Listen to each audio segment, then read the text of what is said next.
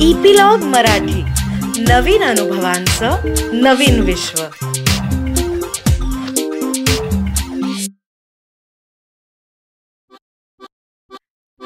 नमस्कार मी Reema Amrapurkar. Epilogue media बरोबर घेऊन आली आहे गोष्टींचा खजिना ज्याला आम्ही नाव दिलंय बायोस्कोप. या बायोस्कोप मधून आपण ऐकणार आहोत विविध ढंगी विविध रंगी गोष्टींचा खजिना जो महाराष्ट्रातल्या कानाकोपऱ्यातल्या लेखकांनी आपल्यासाठी तयार केलाय. नमस्कार मंडळी. परत एकदा बायोस्कोपच्या भागात तुमचं खूप मनापासून स्वागत. आज आपण मागच्याच गोष्टीचा म्हणजे आमची माती आमची माणसं या गोष्टीचा पुढचा भाग ऐकणार आहोत. या कथेचे लेखक आहेत कृष्णा वाळके. म्हाताऱ्याला राग आवरत नव्हता. रागाच्या भरात हातपाय थरथरत असतानाच एका कुडीवर अंग टाकीत डोळ्यातलं रडू लपवत म्हातारा झोपला. दारातून बाहेरच्या अंधाराकडं विचारशून्य भावनेनं म्हातारी बघत राहिली. तितक्यात फोनची रिंग वाजली. म्हातारीचं लक्ष फोनकडे गेलं. म्हाताऱ्यानं पटकन उठून फोन हातात घेतला. तेवढ्यात म्हातारीनं त्याला विचारलं कुणाचा आहे? रामकिसनचा. म्हाताऱ्यानं आनंदाच्या डोही आनंद तरंग या अवस्थेतून आश्चर्यचकित होऊन फोन म्हातारीकडे दिला. एकदा तरी तुम्ही बोला. नाही नको तूच बोल. म्या समोर आल्यावर बोलन. बराच हिशोब घ्यायचा आहे त्याच्याकडून. तुम्ही त्यो आल्यावर तमाशा नाही मांडायचा बरं का? माये पोरग इतके दिवसांनी घरी येतंय. अगं आधी फोन उचल नाहीतर बंद व्हायचा. बया ते विसरलेच होते मी. हॅलो रामकिसन?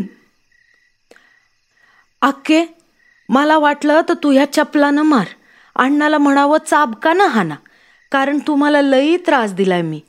सावत्र मुलगा सुद्धा असा वागला नसता. जेवढा विचार आत्ता केला तेवढा जर आधी केला असता तर ही वेळच आली नसती. तुम्हाला माझा डोंगरा एवढा राग असन पण आता मला माई चूक कळलीये. गावाकडं आल्यावर त्या चुकीची काय शिक्षा द्यायची ती द्या. मी हायच त्या लायकीचा. उद्याच गावाकडे निघणार होतो आम्ही. करोनाला घाबरून नाही तर आईबापाची आणि गावाची खरी जाणीव झाली म्हणून. पण म्हणलं आधी तुम्हाला विचारून पाहावं. आमची परवानगी घ्यायला एवढं परका झालं वय तू? अरे लेकरा सगळं तूयच आहे. आम्ही सुद्धा वाट पाहतोय तुई.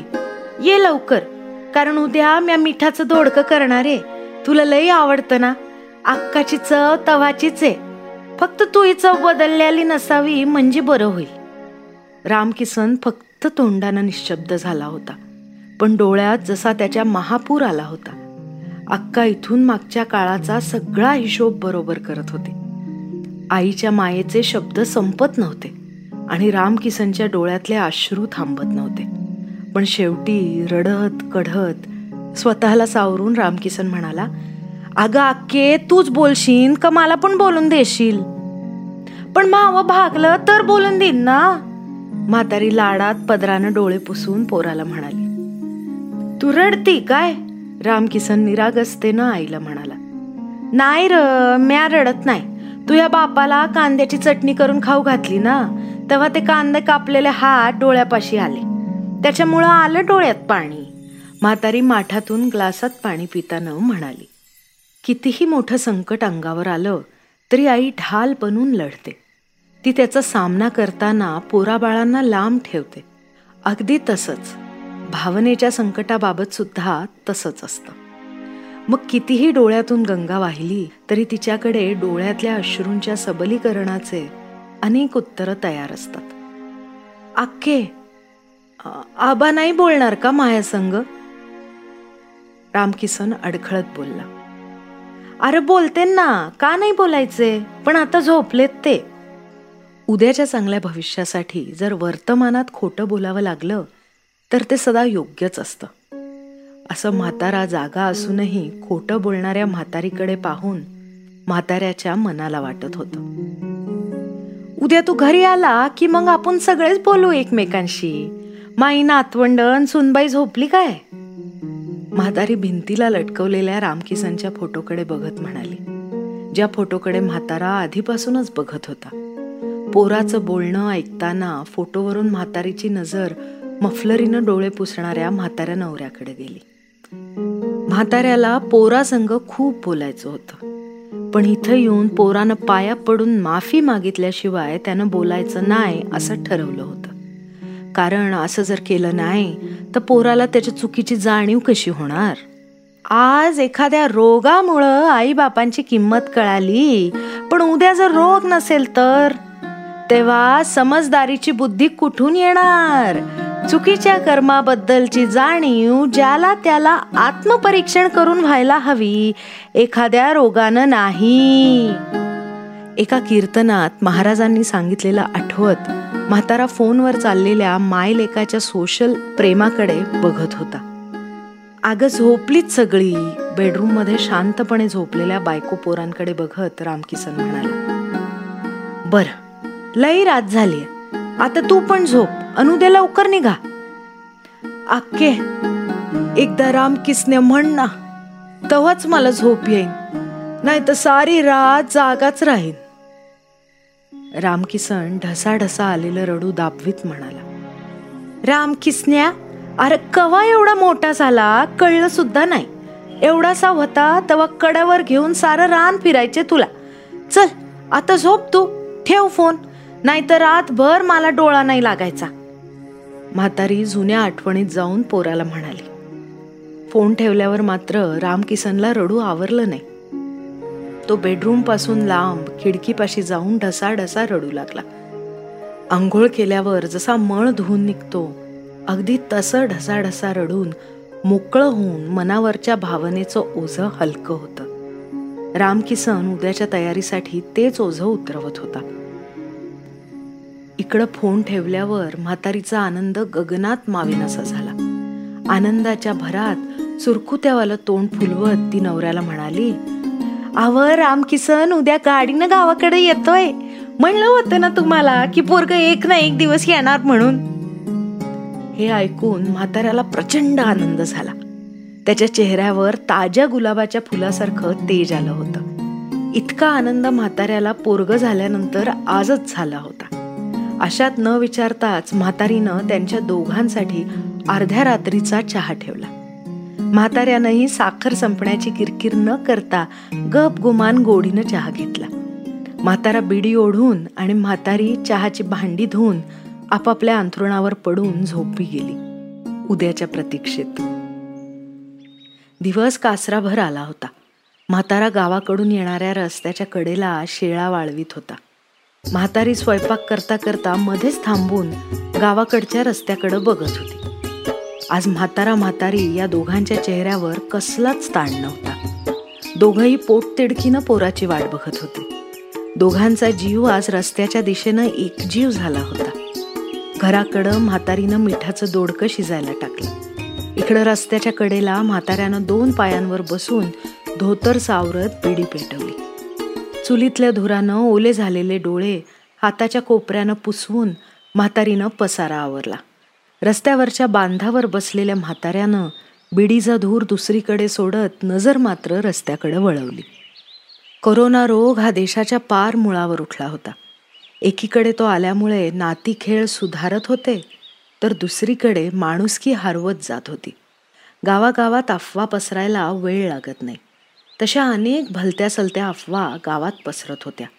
त्यात इकडं पुणे मुंबईत करोना जोमानं पोसत होता. करोनाला खतपाणी घालून माणूस माणसाचंच मरण अंगावर घेत होता. घराबाहेर न पडायच्या सूचनेनंतर सुद्धा माणूस मूकबधीर झाल्यासारखं वागत होता. ज्यांना आपल्या व इतरांच्या जीवाची काळजी होती ते ज्याच्या त्याच्या गावोगावी परतत होते. परंतु शहरातल्या लोकांकडे पाहून गावातील लोकांची नजर आणि वागणूक खूप झपाट्यानं बदलत होती. सकाळी दिवस उजाडायच्या आधी निघाल्यामुळे बाराच्या आत रामकिसन गावच्या शिवावर येऊन पोचला. पुढं जाताना अचानक त्यानं गाडी थांबवली. गावकऱ्यांनी एका रातीतच शिवापासून गावात जाणारा रस्ता दगडांची पावळ घालून बंद केला होता. आपल्याच माणसांनी रस्त्यावर दगडांची पावळ घातलेली पाहून रामकिसन अस्वस्थ झाला. काय करावं हे त्याला काही कळत नव्हतं. कारण गावात जाण्याचा हा एकमेव मार्ग होता. येणारा जाणाराही तिथं कोणी नव्हता. लहानपणीचं अवसान आणून त्यानं बापाला फोन लावला. आबा गावाच्या शिवावर दगडांनी पवळ घालून रस्ता बंद केलाय. हातबल होऊन रामकिसन वडिलांना म्हणाला. पण म्हाताऱ्यानं काहीच न बोलता फोन ठेवला. बाप काहीच नाही बोलला या विचारानं रामकिसन जास्तच विचारात पडला. बापाचा राग किंचित सुद्धा कमी झाला नाही असं त्याला वाटू लागलं. पण इकडं म्हातारा सायकलवर टांग मारून थरथरत का होईना पण गावच्या शिवाकडं पायंडल मारत निघाला. इकडं रामकिसन एकटाच एक एक दगड रस्त्यावरून बाजूला सारू लागला. त्याच वेळी गाडीमध्ये बसलेली त्याची बायको पोरं खाली उतरून त्याला दगड उचलायला मदत करू लागली. दोन चार दगडं उचलून ए सीमध्ये राहणारी माणसं पुन्हा गाडीत शिरली. रामकिसननं धापा टाकत ए सी चालू केला. तेवढ्यात समोरून रामकिसनला सायकलवर वडील येताना दिसली. सायकल बाजूला लावून म्हातारा गपागप दगड बाजूला सारून रस्ता मोकळा करू लागला. वय म्हातारं जरी झालं असलं तरी कामाची ताकद किती सळसळतीये हे रामकिसनला त्याच्या वडिलांना पाहून वाटत होतं. बघता बघता म्हाताऱ्यानं रस्ता मोकळा केला. त्याच्या मुलांनी जेव्हा विचारलं की ते समोर दगड उचलणारे कोण तेव्हा रामकिसनच्या तोंडातून अभिमानानं आवाज निघाला. तुमचे आजोबा. तेव्हा मुलं लगेच आजोबा आजोबा असं ओरडू लागली. म्हाताऱ्यानं गाडी घरी घेण्याचा इशारा करून त्याची सायकल वळवली. रामकिसन गाडी घेऊन बापाजवळ आला. तेव्हा गाडीतून ओरडणारी नातवंड बघून म्हाताऱ्याला तिथंच त्यांचे मुके घेऊशे वाटले. म्हाताऱ्याची नातवंड होतीच तशी. म्हाताऱ्यानं पोराशी न बोलता सुनबाईला सांगितलं सुनबाई माया माग गाडी घ्या. आबा रस्ता नाही विसरलो घरचा.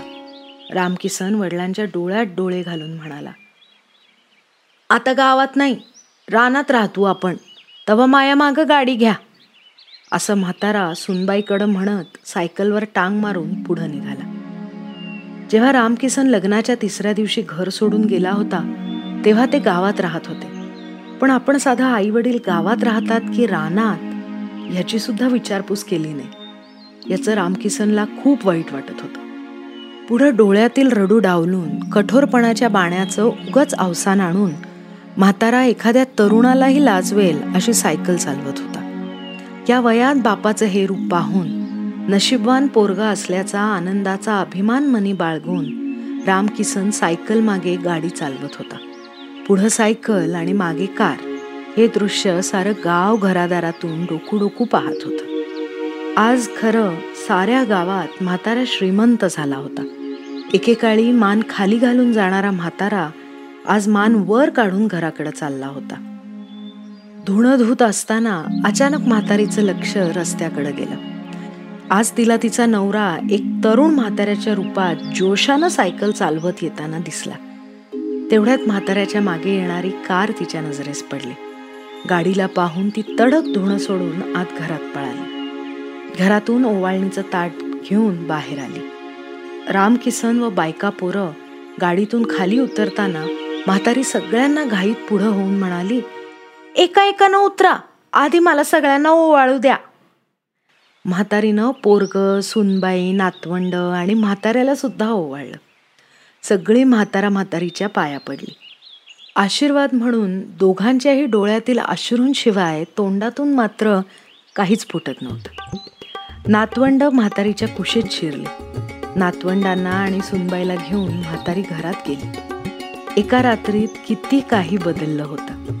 प्रायश्चित करण्याची तयारी असेल तर एखाद्या गोष्टीवर किंवा माणसांवर संस्कार व्हायला आणि त्याचा सदुपयोग करायला कसलाही वेळ लागला नातवंड आज खऱ्या अर्थानं त्यांच्या आयुष्याच्या खऱ्या गुरूंना भेटली होती. कारण आई वडील यांच्यानंतर जुनं टिकाऊ खोड म्हणून आज्या आजीचं माघा मोलाचं मार्गदर्शन मिळत असतं. म्हातारा सायकलची पडलेली चेन बसवत होता. म्हाताऱ्याच्या थरथरत्या हाताला चेन बसवता येत नव्हती. तेवढ्यात रामकिसननं सायकलची चेन बसवली. ज्या सायकलवर त्याचं लहानपण गेलं होतं ती म्हाताऱ्यानं पोटच्या पोरासारखीच किंवा पोरग समजूनच सांभाळली होती. सायकल आणि म्हाताऱ्याला पाहून त्याचं मन भारावून गेलं. डोळ्यात टचकन पाणी आलं. आयुष्याच्या शेवटाला पोहोचलेले कष्टाळू बाप पाहून त्याला सगळं बालपण आठवलं. एका क्षणाचाही विचार न करता भरल्या डोळ्यांनी रामकिसन बापाला म्हणाला आबा एकदा चुकलो. पण आयुष्यात परत कवा चुकणार नाही? घ्या तुमचं पायतान आणि हाना माझं थोबाड. म्हाताऱ्याचा आबोला तुटला. इतक्या दिवस पाटबंधाऱ्यासारखा अडवून धरलेल्या डोळ्यातील पाण्याचा पाटबंधारा फुटला. पायाजवळ लोळण घेणाऱ्या पोराला दोन्ही हातानं वर उठवत डोळ्यात डोळे घालून मन भरून बघत कडकडून मिठी मारली. बापाची आणि पोराची त्यांच्या आयुष्यातली पहिलीच मिठी होती. घामाजलेल्या बापाच्या अंगाला अत्तरेचं रूप आलं होतं. तेवढ्यात म्हातारी खरकट पाणी फेकण्यासाठी बाहेर आली. पाणी फेकून आत जाताना बाप लेकाची मिठी पाहून जागच्या जागेवर आनंदानं स्तब्ध झाली. त्यांच्या आयुष्याच्या सायकलची पडलेली चेन इतक्या वर्षांनी आज तेल घालून बसवली होती. आयुष्याची सायकल आता पुन्हा पहिल्यासारखी झाली होती. तिघांच्याही अंगावर आज शहारून टाकणारा नात्याचा काटा आला होता. त्या का नात्याच्या काट्यात ऋतून म्हातारा खूप वर्षांनी पुन्हा बाप होणार होता. तर म्हातारी खूप दिवसांनंतर आई. तर एवढीच होती आजची गोष्ट. आणि लवकरच आम्ही पुढची गोष्ट घेऊन येऊ आणि त्याची माहिती तुम्हाला मिळण्यासाठी इपिलॉग मीडिया वेबसाईटवर किंवा तुमच्या आवडत्या पॉडकास्ट ॲपवर जसं की Jio Saavn Apple Google podcast cast box याच्यावर तुम्ही आम्हाला सबस्क्राईब करायला विसरू नका. आणि तुमच्या मित्रमंडळींबरोबरही हा अनुभव नक्की शेअर करा आणि त्यांनाही सबस्क्राईब करायला लावा. म्हणजे तुम्हाला एकत्र ह्या अनुभवांची मजा लुटता येईल. तसंच सोशल मीडियावर ॲट इपिलॉग मीडिया मध्ये कमेंट्स किंवा डीएम नक्की करा. आणि जर तुम्ही ॲपल डिव्हायसेस वापरत असाल तर ॲपल पॉडकास्टवर आम्हाला रेट करायला विसरू नका. म्हणजे इतरांनाही कळेल की कशी मजा येते या गोष्टी ऐकताना. धन्यवाद.